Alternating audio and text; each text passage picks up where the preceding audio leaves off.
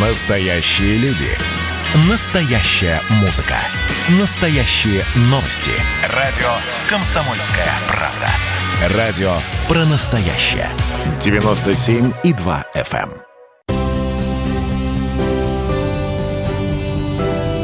эм. Что будет?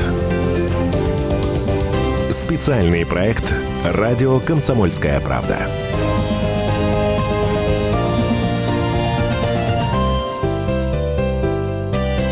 Здравствуйте, дорогие друзья. Приветствуем вас в эфире радио «Комсомольская правда». Я Валентин Алфимов. Рядом со мной главный редактор медиагруппы «Комсомольская правда» Владимир Сунгоркин. Владимир Николаевич, здравствуйте. Добрый день. А, Главная тема дня сегодняшнего, хотя, наверное, не сегодняшнего, а уже давно тема, которая волнует нас абсолютно всех. Сегодня в, ну, у нас сегодня четверг, да, 18 марта был подписан указ президента Путина о воссоединении Крыма с Россией. Нет, я ошибаюсь. 18 марта, может, ты и прав, кстати, может, он в этот же день и подписал. Э, Для меня 18 марта – это дата референдума, который состоялся в этот день. Так что давай проверяться. Возможно, э, возможно Владимир Владимирович в этот же день э, и подписал указ. Я Общекрымский референдум сам по себе прошел 16 числа. А, Вот, тогда мы сейчас 16 можем числа. начинать. А, да. Его результаты были достаточно быстро приняты. Ага. Вот. И, соответственно, да, подписание договора о принятии Республики Крым в Российскую Федерацию состоялось в Москве, в Кремле 18 марта 2014 года. То есть э, ровно 7 лет. Вот сегодня у нас э, 7 лет. Эпохальное знаковое событие, которое перевернуло ход истории буквально, я бы так, наверное, сказал. Ну, я думаю, что здесь спорить, конечно, со мной никто не будет. Вот. Ну, здесь точно мы здесь спорим, чтобы, да. Э, Прошло 7 лет.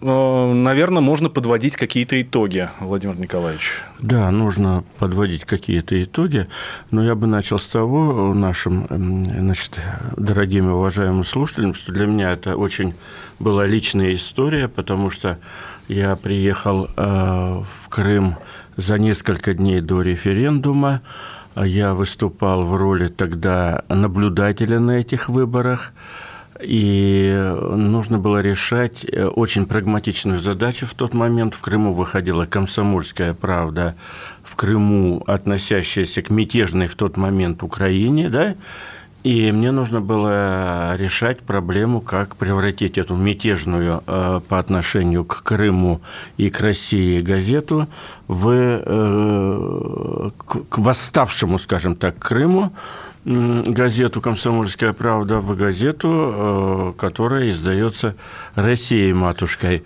Вот И вы сейчас это- говорите, что вам нужно было эм, превращать мятежную газету в, в лояльную, да? Да. А м, у меня почему-то, ну, тогда, вот 7 лет назад, складывалось отношение, что все происходило автоматически. Ничего автоматического не было, ни, никакой, э, никакой, скажем так, предсказуемости тоже не было. И это сейчас так всегда кажется, когда время прошло, и всем все кажется очевидным. Задним умом все Да, прийти, да. конечно, конечно. Так же, точно так же, как у победы всегда множество героев, да, а а поражение всегда сирота. Э, Что тогда происходило? Тогда, во-первых, все происходило очень, скажем так, быстро, необычно даже для наших реалий быстро. Ну вот э, мы с этого и начали, что 16-го референдума, 18-го уже указ, речь, выступление и, э, значит, э, слезы радости, да, всего два дня. Перед этим были несколько месяцев полной неопределенности. Я уже задним числом могу это все рассказать, потому что, конечно, никакой ясности не было. Конечно, было непонятно вообще, какой сценарий будет. Все это, значит, э, происходило под давлением, безусловно, Украины. Я скажу свою версию, что ну, подкрепленную собственными наблюдениями э, того времени, что, э, что собственно, Украина очень много сделала для того, чтобы Крым ушел, э, значит, в сторону России. Э, Ведь э, когда происходил этот, значит, это Майдан в Киеве, сначала Крым наблюдал все немножко со стороны. Ну, типа, вы там разбираетесь, а мы здесь, значит, живем себе и живем, значит. примус подчиняем.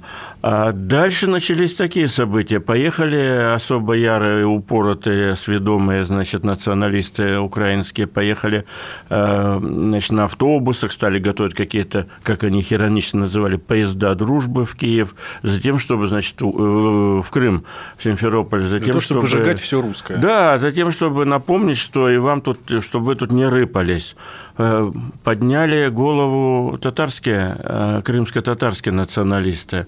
Мои знакомые, я в Крыму часто бывал, мои знакомые в Симферополе, русские люди, просто женщины, там дети, значит, старушки, они очень были встревожены, очень боялись, все, кто мог в этот момент, в этот период, это продолжалось в канале около трех месяцев, я так думаю, декабрь, январь, февраль точно, да, и начало марта неопределенности. Многие убегали, кто в Москву, кто к своим там родственникам на Белгородчину и так далее, потому что было непонятно, чего ждать от татарской э, общины. Она в лице, так сказать, лучших, наиболее буйных представителей молодежи митинговала на улицах в это время, на площадях, там пытались где-то что-то захватывать.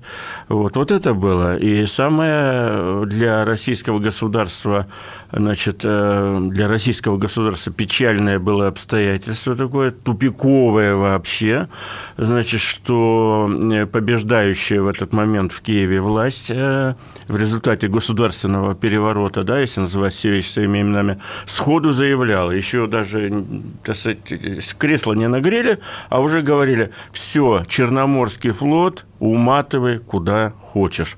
Куда должен умотать Черноморский флот, вообще непонятно. Значит, э, потому что никакой, э, никаких вариантов гавани, там, бухты, причалов в Черном море не существует других, для, где мог бы разместиться Черноморский российский флот, кроме как э, Севастополь и прилегающая, значит, там бухта Балаклава и так далее. Куда ему уходить? И, и на горизонте, причем на таком не на далеком горизонте, а на очень близком горизонте вырисовывалась катастрофа для России – для России. Катастрофа, соизмеримая, скажем так, с Цусымой.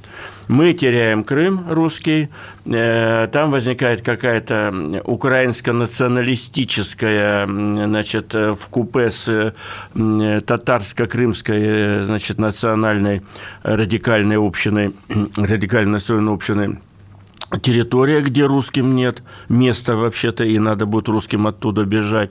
Флоту надо уходить, это знаешь, как ну, было такое понятие Цусима, угу. гибель, гибель нашего флота, которая привела к революции в России. Все это очень серьезные геополитические последствия и так далее. И вот я к чему рассказываю, что вот эти все события, которые вот таким, значит, быстро-быстро-быстро развивались, вот они подталкивали Путина, который никогда не отличался, как мы знаем, радикальными какими-то решениями. И тут вдруг, э, здрасте, значит, мы, э, так сказать, активизируем свои военные, свои военное присутствие в Крыму в это время. Никогда с нами такого не было, чтобы мы были такие вот радикальные. Раз референдум, через два дня, значит, референдум, даже вопросы референдума, буквально за дней за 10 до референдума они еще по-разному варьировались значит... Даже когда там уже стояли наши части? Уже части стояли, но там же было два варианта, уже все равно было два варианта. Первый – автономное не, независимое государство а-ля э, Абхазия, Южная Осетия, да, а, и это был основной вариант, я тебе скажу. Mm-hmm. Это был основной вариант. Мы всячески, Россия всячески пыталась пыталась, э, так сказать, не попасть вот в эту геополитическую ловушку, что мы присоединяем к себе территорию. У нас же этого не случилось Интересно, нигде. А, а как же они тогда решились-то? На, а как же власти российские на это решились? А вот э, смотри, у нас этого не было ни в Тирасполе, э, ни в Абхазии, да, ни, ни в Южной Осетии. Рядом, нигде. пожалуйста, э, Грузия все-таки очень слабое государство. Как, как же они разрешили в бюллетене Во. написать Во. второй пункт Во. присоединения к России? Во. Почему это, почему это вообще случилось? Это, я тебе уверяю, происходило буквально в считанные дни на самом деле, потому что видели, что если это будет независимое государство, э, значит, э, не в составе Украины, не в составе России, то мы э, тут же втянемся в сражение. Значит, вот тут же, значит, через несколько дней, ведь на территории Крыма, я напомню, стояли вооруженные силы Украины. Они да. там были. Там был флот Черноморский Украины, там были сухопутные войска, там была авиация, между прочим. И мы понимали, что если они объявят просто мы независимое государство, то Украина скажет, привет вам, независимое государство, мы вас сейчас будем свергать, как независимое mm-hmm. государство. Э, и подчеркиваю, ведь Абхазия, а, значит, э, Осетия Южная, э, Приднестровье, там не было такое, такого мощного военного, так сказать, присутствия. Ну, в первых двух случаях там э, Грузия, а в последнем Здесь случае Молдавия. Молдавия. Да. Ну, Молдавия вообще, скажем так, не военная держава. И вот что происходило. Поэтому все происходило быстро, все происходило внезапно, и все происходило неожиданно, в том числе и для и для России тоже. Хорошо, делаем небольшой перерыв, две минуты, а потом нам Владимир Николаевич расскажет, как под дулами автоматов люди шли и голосовали и отдали 90% голосов за сначала независимость, а потом э, присоединение да. к России. Владимир Сунгоркин, главный редактор э, медиагруппы «Комсомольская правда», я Валентин Алфимов. Никуда не переключайтесь, мы расскажем вам, что происходило и что будет дальше. Что будет? Специальный проект «Радио Комсомольская правда».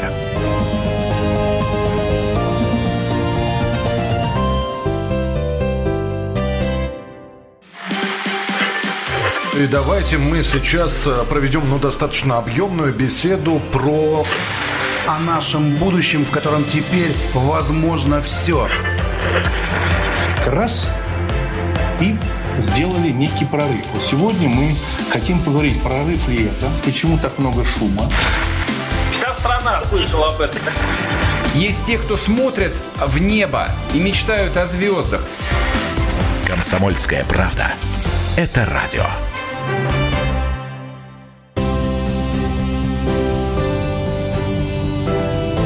Что будет? Специальный проект «Радио Комсомольская правда».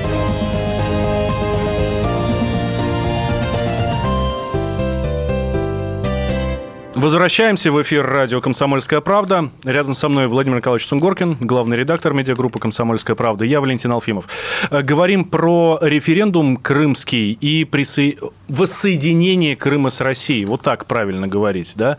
Которое произошло ровно 7 лет назад. 18 марта 2014 года Владимир Путин подписал указ о воссоединении Крыма с Россией – это произошло эм, в Москве, в Кремле, э, в присутствии Сергея Аксенова, главы Крымской республики, и, эм, и Чалова. Это глава Севастополя, он, мэр Севастополя, да? Ну, колоритнейший был человек, и сейчас есть, он там в Севастополе живет и работает. Вот. Он а... всем запомнился тем, что он всегда в свитере, а не, а не в пиджаке галстуке. Очень непривычно для нас. Да, да, да, да все... всегда в нем, ну, такой коронка такая. Такой да. образ. А Владимир Николаевич, нам пропаганда, ну, наверное, западная, рассказывает о том, что вот тогда, 16 числа, когда проходил референдум, люди шли на этот референдум, шли на избирательные участки под дулами автоматов, стояли автоматчики на улице, и все гнали туда, загоняли, чтобы они голосовали правильно за сначала независимость, а потом, соответственно, присоединение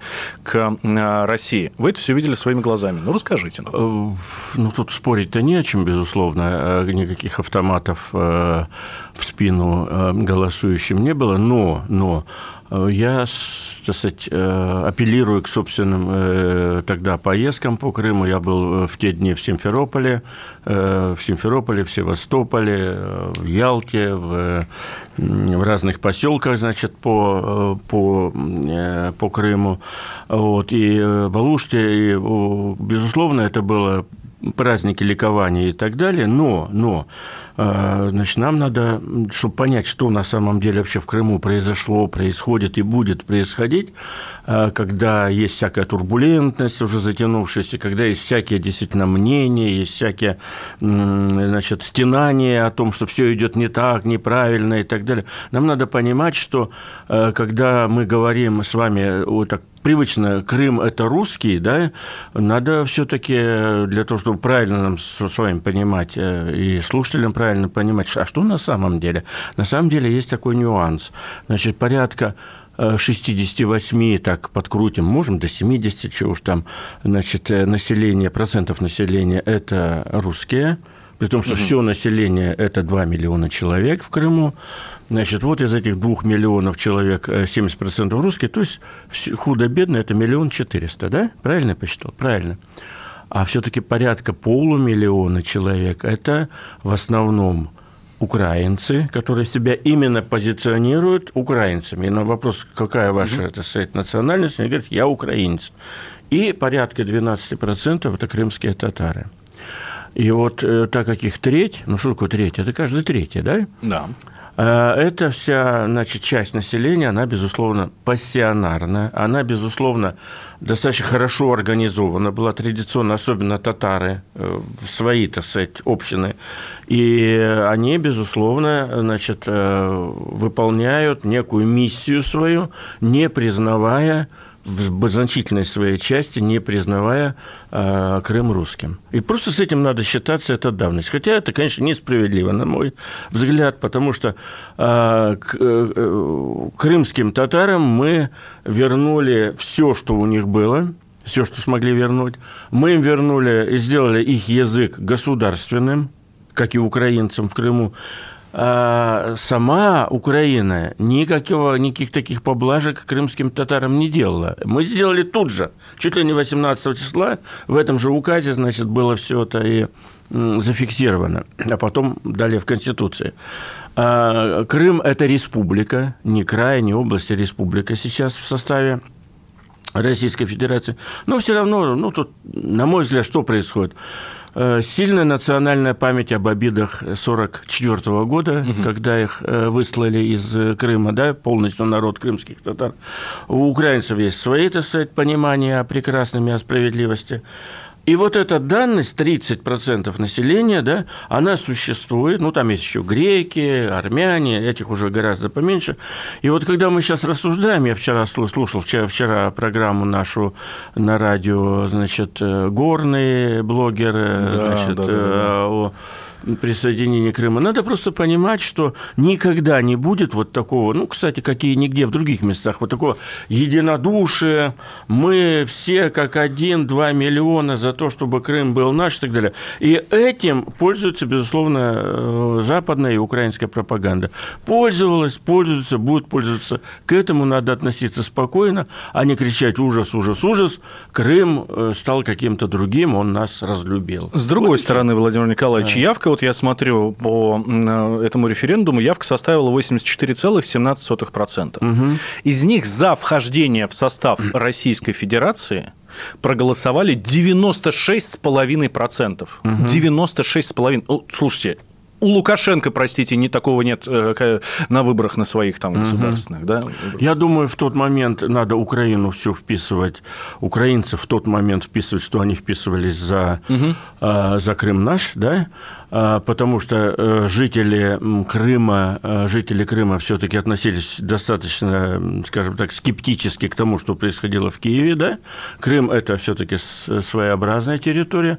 Ну, а э, крымские татары все-таки все-таки голосовали в, в основном я, я по моим наблюдениям, когда я там был, они, собственно, не голосовали. Угу. Вот я был в ну, одном... Ну, наверное, поэтому 84 явка. Да, не, я не был в одном, в одном селе, я был в одном селе, забыл его название, типа половинное, что такое. Угу. Оно между Алуштой и Симферополем, оно татарское село, мы там заезжали. И я разговаривал там с крымскими татарами, они говорят, мы не пойдем голосовать по простой причине. Мы вообще за все хорошее. Мы за Россию. Но у нас есть аксакалы, у нас есть угу. старейшины, которые сказали нет. А что эти, эти старейшины еще помнят, значит, то и все, и времена Очакова и покорения Крыма, да, товарищем Сталиным. И поэтому вот мы нет, мы понаблюдаем еще. А, этот феномен существует. Но самое интересное, это эм, э, вот это гораздо интереснее поговорить э, про, про, про что такое Крым на самом деле со всеми его бурлениями. Вот понимаешь, что тогда происходило? Э, в Крыму в те дни полностью полностью он был под зонтиком э, телеканалов из Украины. И Украина в эти дни, а я жил в гостинице, как сейчас помню, я в разных там жил в гостиницах, но вот вечером приезжаешь, день там побегаешь, это вечером приезжаешь, включаешь новости. А новости там были везде, вот в гостиницах точно, значит, из украинских каналов. Они, опи- они описывали происходящее в Крыму абсолютно неадекватно, абсолютно как полный апокалипсис. Здесь э, в Крыму работали куча их э, съемочной групп и так далее. И они все снимали, они находили тех же татар, они находили упоротых таких, э, значит, сведомых там, значит, и они показывали именно вот, что ужас, ужас, ужас, вот тот самый миф они создавали на коленке, на моих изумленных глазах, создавали миф, находили людей, куда-то их выводили там в, в- в тихое место. Миф о том, как Украина, как Крым не, при, не признает Россию. Но это логично, хотя, с Да, другой стороны... э, работа была мо- гигантская, Может да. быть, вот э, как раз такое мнение, которое складывалось по телеканалам и несколько расслабило, где-то Да. здесь слои населения, где-то здесь власть. Ну, пожалуй, да. И я помню еще вечером в день референдума пришел тоже в номер, когда уже голосование закончилось. В Симферополе ликуют, салюты летят, э, песни, пляски, концерты. То есть ликование было все на... э, Крым гудел, да? Что все, вернулись в родную гавань. Слезы, сопли там, я не знаю, весна же еще. Ой, все рыдают. А Включаю телевизор у себя в номере, а там идут э, уже репортажи, вот те самые, о которых я говорил, но уже и есть приехавшие на перроне там, значит, э, в Николаеве, приехавшие уже, добравшиеся волшебным образом до Киева, значит, э, люди, которые выходят из вагонов и рассказывают, что все, Крым кончился, там ужас, ужас, ужас, и вот это голосование под пулеметами, под автоматами, э, они все это рассказывают, выйдя на перрон. Я не знаю, насколько это были ис- инсценировки или реально были, так сказать, какие-то такие с большим воображением люди, значит, но, Ну, допускаем, но, что были, конечно. но волна пр- пропаганды антирусской была так, поднята, так сказать, на уровень девятого вала. Ну, как мы видим, по результатам референдума особо не получилось. А, Владимир Николаевич, а Крым, воссоединение Крыма с Россией – это еще и очень большая военная победа. Ну, безусловно, Как? это была демонстрация нашей военной мощи и военного управления, скажем так. Это первая была демонстрация. Скажем так, вот в Крыму, в событиях в Крыму рождалась новая армия, та самая армия, которая потом очень хорошо себя проявила в Сирии и сейчас демонстрирует очень хорошие, так сказать, свои качества. Как переиграло абсолютно всех Министерство обороны, насколько это было сделано четко, слаженно и грамотно, здесь э, никаких совершенно сомнений тоже быть не может. С особой гордостью отмечу, что у нас здесь в редакции радио есть сотрудники, которые участвовали в этой военной операции. Дай бог им здоровья. Были военными в тот момент и служили в военных частях. Так, это мы э, говорили о том, что было. Давайте сейчас как раз поговорим о том, что будет. Никуда, дорогие друзья, не переключайтесь. Сразу после новостей в нашей студии главный редактор медиагруппы «Комсомольская правда» Владимир Сунгоркин.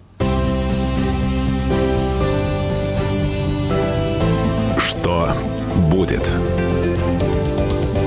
Специальный проект «Радио Комсомольская правда».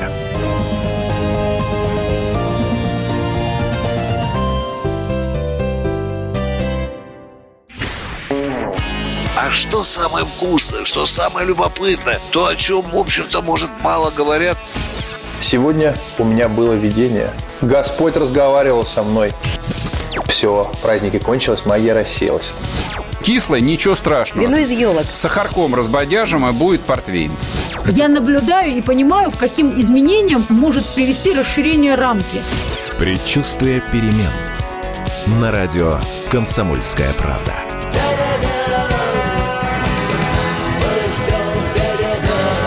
Но извините, пожалуйста, я понимаю, что действительно заниженная лексика не наш стиль.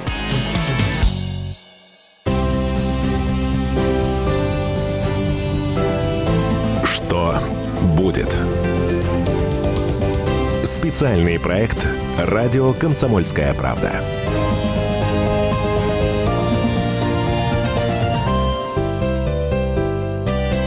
В студии радио «Комсомольская правда» Владимир Сунгоркин, главный редактор медиагруппы «Комсомольская правда». Я Валентин Алфимов. Давайте как раз сейчас, Владимир Николаевич, поговорим о том, что будет.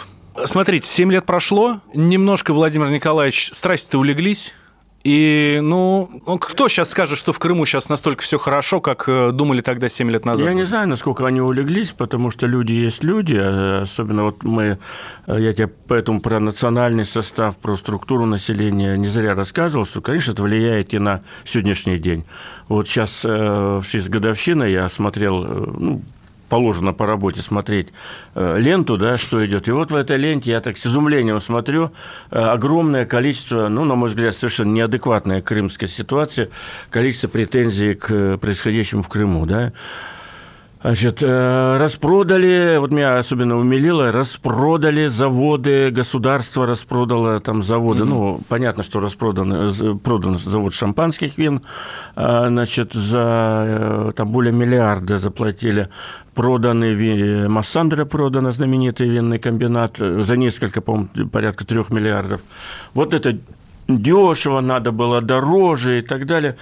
Э, или надо было государство оставить. Непонятно, зачем государству надо содержать винный завод. Вот, знаешь, я, я в Крыму часто бываю. Я в Крыму стараюсь бывать, ну, каждый год точно, а если повезет, то и два раза в год. Я его страшно люблю.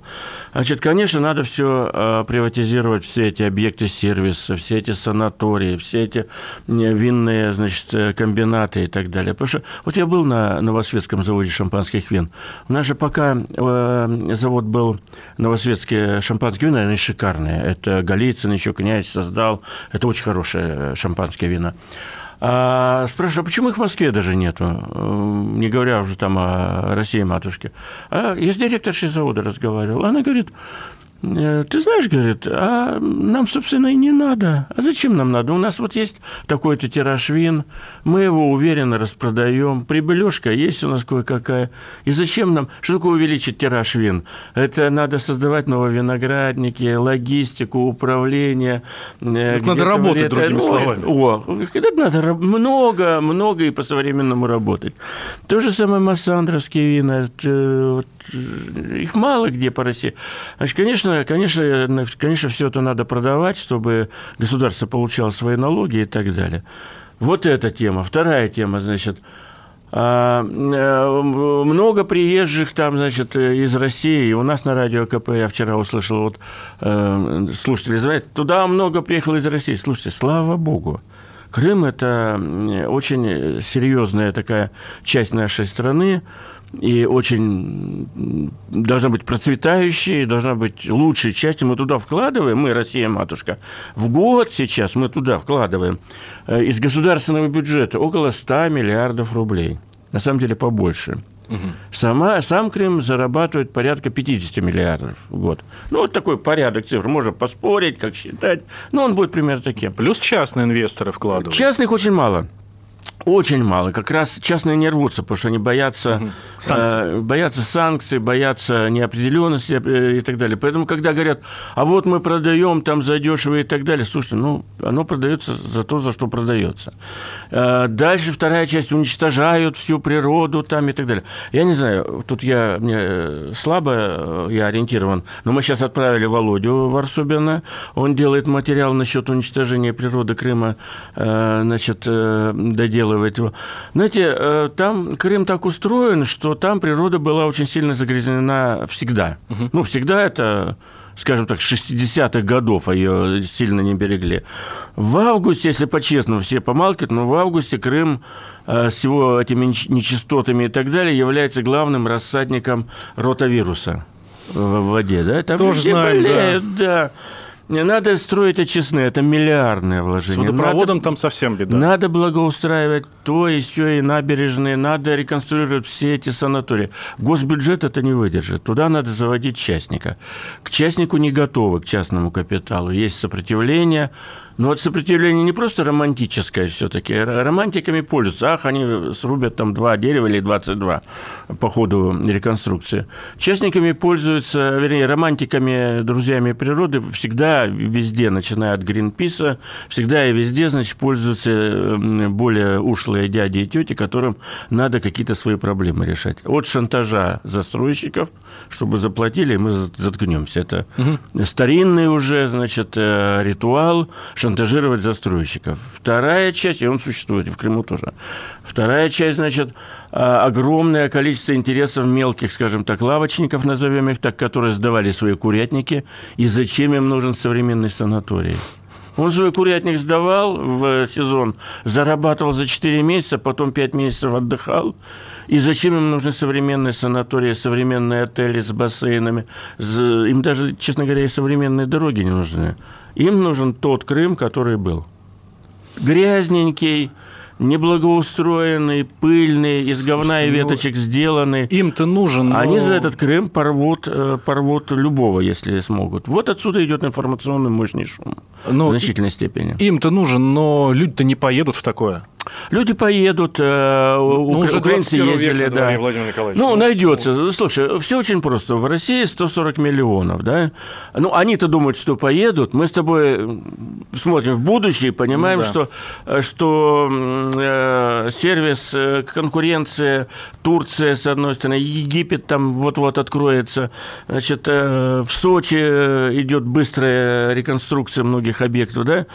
А эти рассуждают, как такого климата, как в Крыму, нету нигде, да? Для астматиков, для туберкулезников, для всех, у кого с легкими плохо, в Крым надо ехать, поедет, да? Вот. Второе, они думают, ну, конечно, Конечно, поедет 100, 140 миллионов в России, но им-то что много надо, 2 миллиона приедет, а для них, для Крыма уже хорошо. Я не хочу здесь говорить о том, что в Крыму очень многое сделано, там реально, там, я тебе скажу, там, там аэропорт, я думаю, ну, можно сказать, что лучше в стране. Вот в десятку лучше. Плюс трасса Таврида. Трасса Таврида великолепная, я по ней уже проехался, так сказать. Ну, мост, само собой, эти все, э, весь этот набор, так сказать, он развивается, он строится и так далее. Но надо четко нам понимать, э, нам, бойцам, так сказать, э, информационного фронта, нашим слушателям надо понимать, что огромное количество негатива в разговорах о, Крым, о Крыме, значит, сейчас инициируется именно вот теми, кому не нужен новый реконструированный Крым. Хорошо. Да. Их, э, ну, я не знаю, кто, либо пропаганда, либо государство, либо спрос, смогут свои победить? Интересы, свои интересы. Их внутри. смогут победить? Вот ну, эти не мнения. надо побеждать. Мы, же, программа, мы же не при да? Сталине живем, да, который говорил, мы кулачество победим, как нас, боже упаси. Их надо встраивать, их надо адаптировать. Это, это огромная многолетняя работа. Вот такого какого-то кавалерийского наскока в Крыму там не будет. Э, ничего не делать с кавалерийским наскоком. Но это к разговору о том, что вот понаехали, а мы тут могли бы сами все. Ну, Крым э, очень дорогая игрушка. Его надо просто переделывать полностью. Я имею в виду инфраструктуру, водопроводы, очистные и так далее. Это, это гигантская работа по мере даже не этих, а их дети, наверное, будут уже больше гордиться современным, современным Крымом. Хорошо. Крым еще является, я сейчас такую вещь скажу, что многие mm. обидятся, Крым является, пожалуй, самой головной болью России на большом геополитическом поле. У нас все проблемы сейчас, я имею в виду санкции, которые да. вводятся регулярно, каждый день какой-то новый пакет, и персональные, и секторальные, да. любые. Все из-за Крыма. А, ну, из-за того, что тогда, в 2014 году, мы поступили так, как поступили. Вот. Совершенно верно. Да, я, конечно, да. правильно. Согласен. А, вот Крым очень история. дорого нам обошелся. Это, об этом надо напоминать самим крымчанам, что, ребята, когда вы говорите, мы там ждали, мы там ждали манну небесную, а она что-то не пролилась, а у нас что тут куча проблем. Значит, при всех проблемах, дорогие крымчане, сейчас обращаемся к ним с тобой, да, ваш жизненный уровень в два раза стал выше, реальный жизненный уровень. Об этом помалкивают. Они скажут, и цены выросли. Они скажут, и цены... Нет, ну, реальные, и с, с учетом цен. И цены выросли, они в ответ скажут. Дальше они скажут, ну, знаешь, дорогой, дорогой, чтоб ты провалился, значит, э, Сунгоркин с твоими э, нам упреками. Э, цены выросли, а мы вообще-то хотели больше, и мы вообще очень бедно жили. Откуда считали? Они реально бедно жили. У них, у них средняя зарплата была на момент прихода России 12 тысяч. Угу сейчас 30 тысяч. Хотя в этих 30 тысячах, чтобы не лукавить, есть и легализация. Они же все жили э, вне закона. Было огромное количество крымчан жило вообще вне закона. Где там налоговые, где БТИ. Вот сейчас их тоже одна из проблем, кстати, что мы более законно, э, законоустроенная страна, чем Украина. Ноют. Конечно, это никому не нравится. И мне бы не понравилось, и тебе бы не понравилось. Ну, конечно. То там жил, как хотел. Теперь приходят какие-то инспектора, что-то тебе там замеряют, говорят, а где а что-то у нас в базе налогоплательщиков отсутствуешь. треть Крыма вообще были не видны для радаров э, налоговые, понимаешь?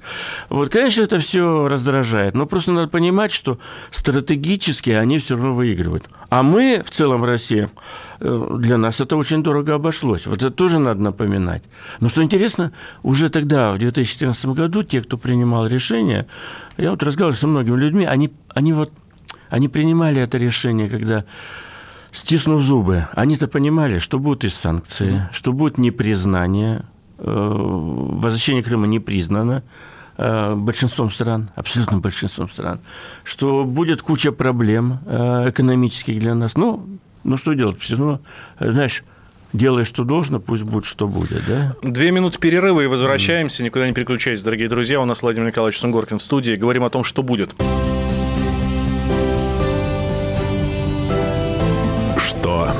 Будет?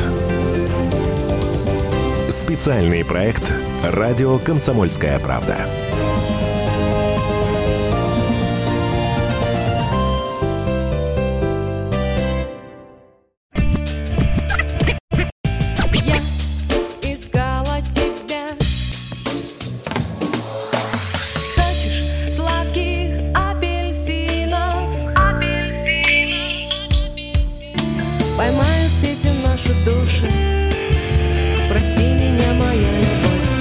«Комсомольская правда».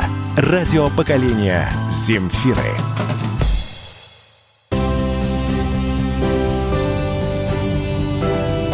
Что будет? Специальный проект «Радио Комсомольская правда».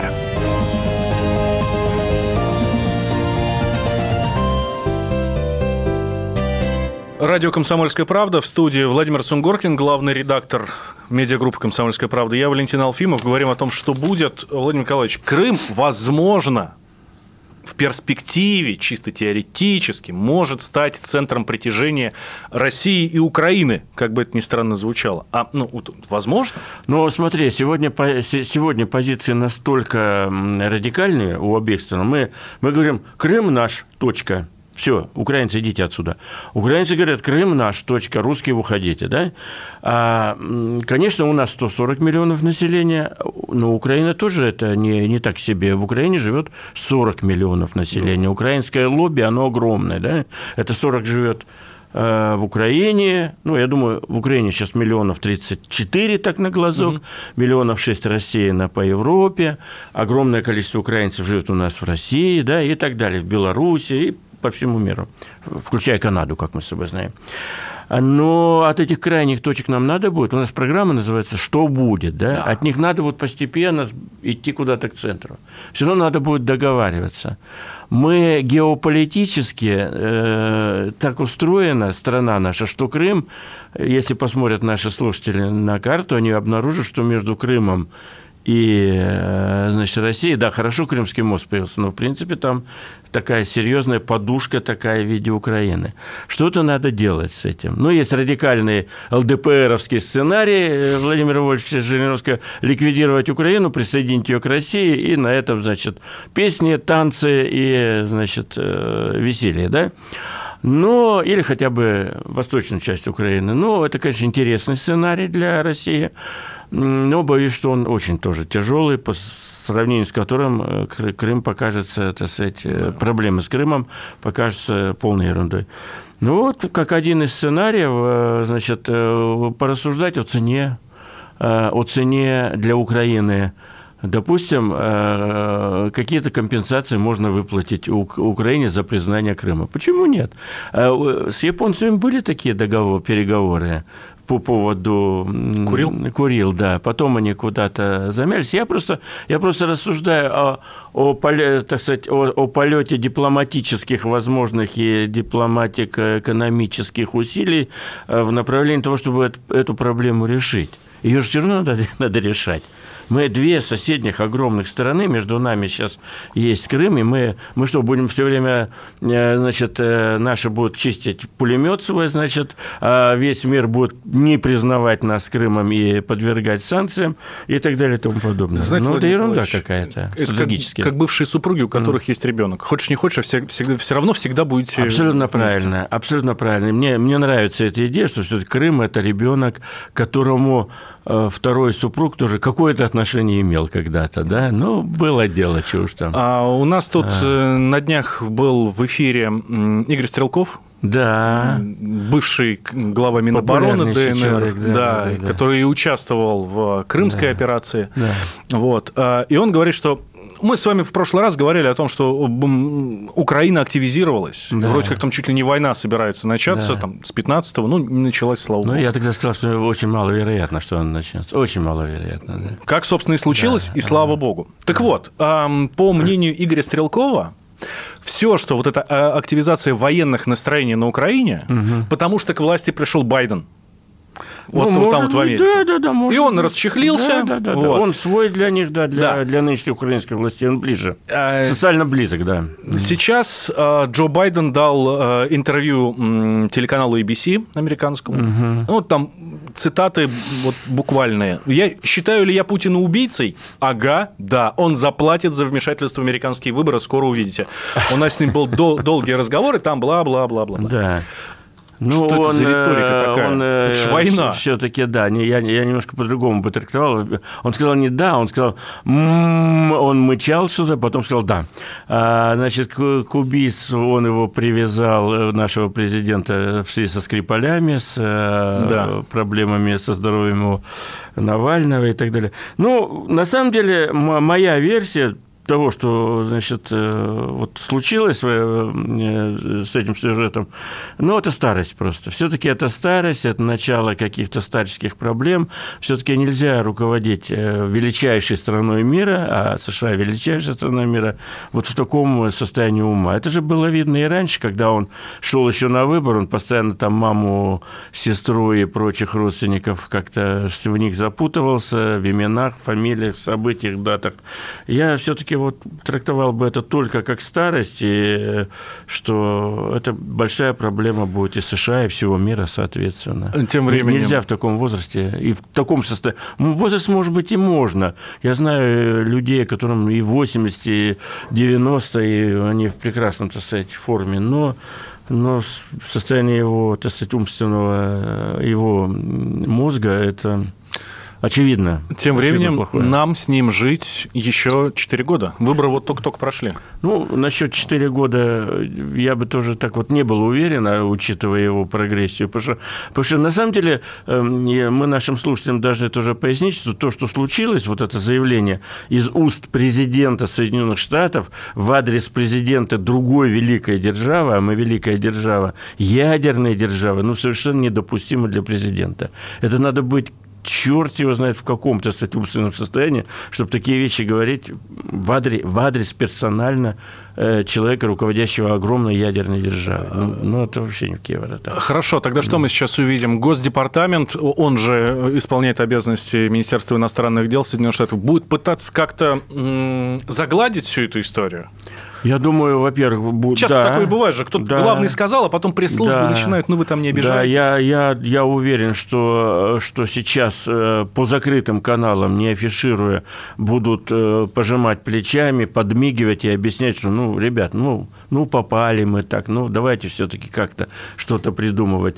Вот. При этом са- сам Байден будет, наоборот, требовать продолжения банкета, так сказать. И э, у меня еще есть что-нибудь сказать, и убийца. Он же сказал, что мы тут еще у нас есть в запасе какие-то открытия Да. чудные, которые там ЦРУ готовят по вмешательству и так далее.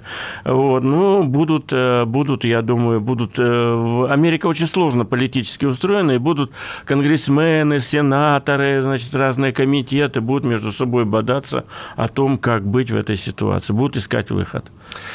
Ну что ж, будем следить тогда за этим. Спасибо большое, Владимир Николаевич. Через неделю здесь же, в этом месте, на тех же самых В тот же волнах, час. радио «Комсомольская На правда». том же месте в тот же час. Спасибо Да. большое. Спасибо. Владимир. Сунгоркин, главный редактор медиагруппы «Комсомольская правда». Я Валентин Алфимов. Слушайте «Комсомолку» всегда и везде. И никогда никуда не переключайтесь.